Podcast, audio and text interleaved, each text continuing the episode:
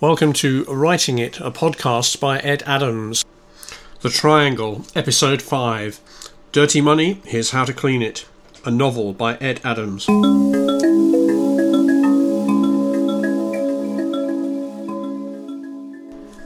Delays and Findings. A few streets away, Jake's apartment had been watched for around two hours. Two local petty criminals, sourced by a mysterious American, were looking for the best way into the flat. The two burglars had seen a few people leave during early morning and then some routine deliveries of milk and mail, but the property looked easy enough to enter. It was easy. A communal door to the stairwell, no special locks, no alarm, not even an entry camera. Jake's doors was easy to open. Inside it was easy to see why. There were not a lot of valuable items. There were books, CDs, a few magazines, a fancy plasma TV, a sleek MacBook laptop. The two intruders opened a large blue IKEA bag they had brought with them and dropped the MacBook into it. They riffled through the CDs, picking up a large pile of hand labelled ones and added those to the collection. Then they started a long and mainly silent and thorough search of the apartment, picking a few further items to add to their collection in the bag.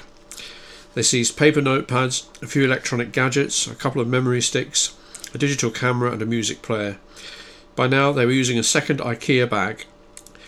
Their search lasted less than ten minutes, and then they had looked at one another, then at the rooms they had searched, which still looked much as they had when they entered. They reopened the door, left, and one of them reset the lock such that their entry would not be obvious. Struggling downstairs with the two bright bags, they slipped around the nearby street corner into a parked and slightly dented white van. Then a short drive of no more than a few hundred yards to meet the American again, who had been patiently waiting for them in a nearby coffee shop. In a few moments, the three of them were in the van and mingling with the London traffic. On the French autoroute, things had slowed to a standstill. There had been an accident ahead, and both lanes seemed blocked. Amelia looked into the air and saw a helicopter, air ambulance. There was going to be a significant delay. She switched on the radio and tuned to a classics channel. This gave her some time to reflect. Her best option was to get back to Cannes and then she could complete the alibi from the first assignment. She could also review the ease of access to the target based upon the information and addresses given. Most of that could be done by the internet, but she would not use any communications until she returned to Cannes. She didn't want any signals which could pinpoint her until she was in good and ready. She drank from the bottled water. It said sport water on the side. She wondered what the difference was. The delay outside Lyon became excruciating. The accident had pretty much closed the auto route. By the time Amelia was moving again, nearly two hours had passed. The French emergency services had been driving along the hard shoulder. By the position of the helicopter, it looked as if the accident was at least a couple of kilometres ahead. As she edged forward, most of whatever had happened had been cleared. Off to the side of the road, like some felled dinosaur, was an articulated lorry on its side. As she drove past it, she knew the rules about not slowing to look, but it was almost unavoidable after two hours of boredom and then a chance to see the source of the inflicted pain. As she started to pick up speed again, Amelia noticed that she had consumed more fuel than expected as a consequence of the hold up, and would now need to stop somewhere again to fill up for the last part of the journey. The American was in a Lebanese restaurant in London. He sat in a private room with the two men who had visited Jake's flat.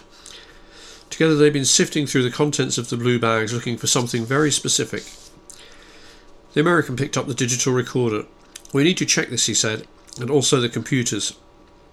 He flicked quickly through the menu on the Olympus. It showed dates and durations of recordings. He scrolled the dates and located an entry around two weeks earlier when Jake had visited Darren Collins. The recorder showed a note uploaded Oct 27, so Jake had moved the recording to his PC.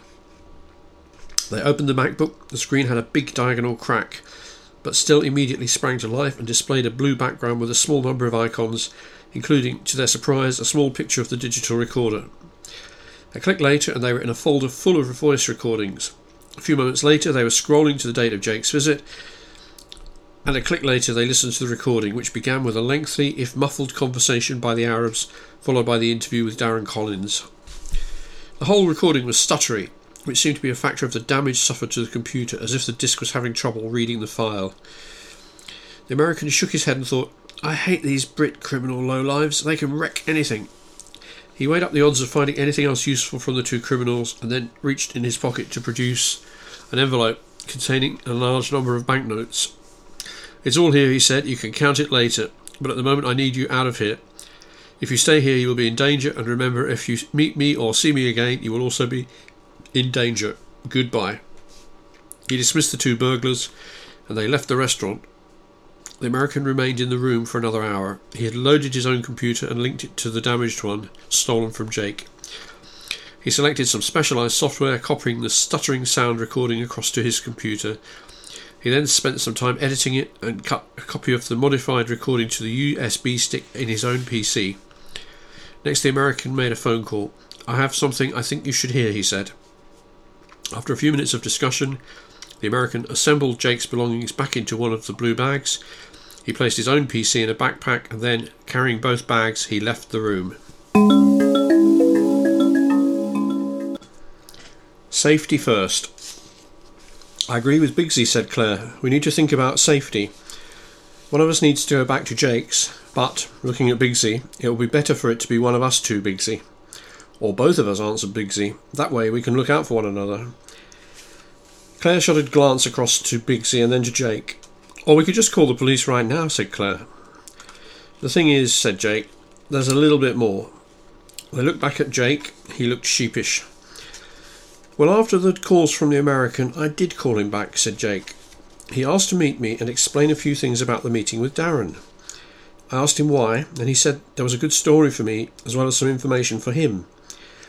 He said that I might be in some danger, but I, that I should not call the police. Also, that all was not what it seemed when I saw him with the Arabs at Collins' office. I agreed on a date to meet him at Yo Sushi's for lunch. You know, the one across the bridge from Westminster. I thought he might have been a possible client, and that's why I let it run. Jake, sighed Claire, is there anything else you haven't told us? she asked. We can't help you if you don't tell us everything. Claire's right, said Bigsy. This is looking quite dangerous, and I don't want to be finding out extra facts when it's just too late. Okay, said Jake. The only other thing is my meeting with the American is tomorrow. Claire looked at Jake and Bigsy. We can get a lot done today, she said. We can get the recording from Jake's, try to find out some more about Lucien's murder, make a list of everything we know, and then decide whether we should take it to the police, even despite the American's warning to Jake. I also think Jake should stay here, said Claire. If someone is looking for him, it would be stupid to return to his flat. Also, no one will be able to connect the three of us, Jake. Take my phone, switch yours off, and don't answer any calls except Bigsy's number. Once this is clearer, we can re-evaluate. All three thought this sounded very melodramatic, although Lucien's murder meant they knew that they were getting into something perilous. Bigsy suggested that he and Claire travel over to Jake's. He already had a key to Jake's flat, which had sometimes been useful if they were meeting there in an evening and Jake was late, which was often the case. They decided to use taxis to get around. It wasn't far from Bigsy's to Jake's, but they could be invisible for longer in taxis. Jake said Claire, This is important. If you don't hear from us by phone in two hours, you must call the police anyway. Jake nodded his acceptance and looked at his watch. By now it was 10:30 in the morning. In France, the Peugeot was just pulling into the diesel line in the service station. Amelia got out and quickly filled the tank of the car. She paid with euros and was back on the road inside 10 minutes. Another 300 kilometres to Cannes, mainly autoroute. Claire had a good idea on the way to Jake's. They would stop off at the nearby Tesco Metro supermarket and buy a small quantity of groceries Bigsy liked this because it could be a new supply of junk food. Claire's point was to make it look as if they were routinely shopping and then carrying something into Jake's. If no one was watching, it didn't matter. If they were, it would look as if they were doing something normal. The carrier also gave them a container for their return journey. They splashed out on a three pound recyclable bag which had robust handles and looked as if it could take some weight. Getting into Jake's was easy enough although they had wanted to look around the area first. In reality, with no one watching, the visit looked as if it would be uneventful. Bigsy went straight into the kitchen and switched on the kettle while Claire looked around the fairly neat room for the recorder and Jake's MacBook. To begin with, neither of them considered anything abnormal in the flat. Then Claire noticed that Jake's computer was missing. And there were none of Jake's computer disks either. It looks as if Jake's computer has gone, called Claire to Bigsy. He walked in and surveyed the room. Definitely, he said, looking at where the laptop was normally situated. Then he looked under the desk. The Wi Fi connection is still here, he said, dropping into his professional techno babble. He traced wires to another box. And here's Jake's backup drive, he proclaimed, pulling a small dusty box from the floor behind the desk. I installed this myself, he said. I knew Jake would be hopeless at this type of thing, so I set him up a little box to do the backups automatically overnight as long as he left the computer switched on. He carefully unplugged the box, which was about the size of a large novel, and put it, with its connecting wires, into the Tesco's bag. Then he looked through a couple of other shelves and asked whether Claire had found the digital recorder. Claire shook her head. They continued to search through drawers. Bigsy found a stash of Mars chocolate bars and added them to the Tesco bag. OK, said Bigsy, let's get out of here. With everything useful. As they left, Bigsy texted to Jake that everything was OK. Around a mile away, Truman and Green were leaving the police station. They had spent most of last night and the morning together continuing the investigation. They were pretty sure that the identity information for Lucien Deschamps was accurate. They were also surmising that his background was legitimate and that they could not find links of him to anything even slightly off colour. No parking tickets, nothing. Come on, said Truman, realising they'd worked a solid twenty hours. A swift pint is in order. They trooped over the road to the nearby pub. Inside was a brown bar and several roughly placed brown tables with four chairs around each table. There were three men, each alone, sitting in the bar. A fruit machine twinkled lights in the corner, and television without sound was running an old soccer match on a Sky TV channel.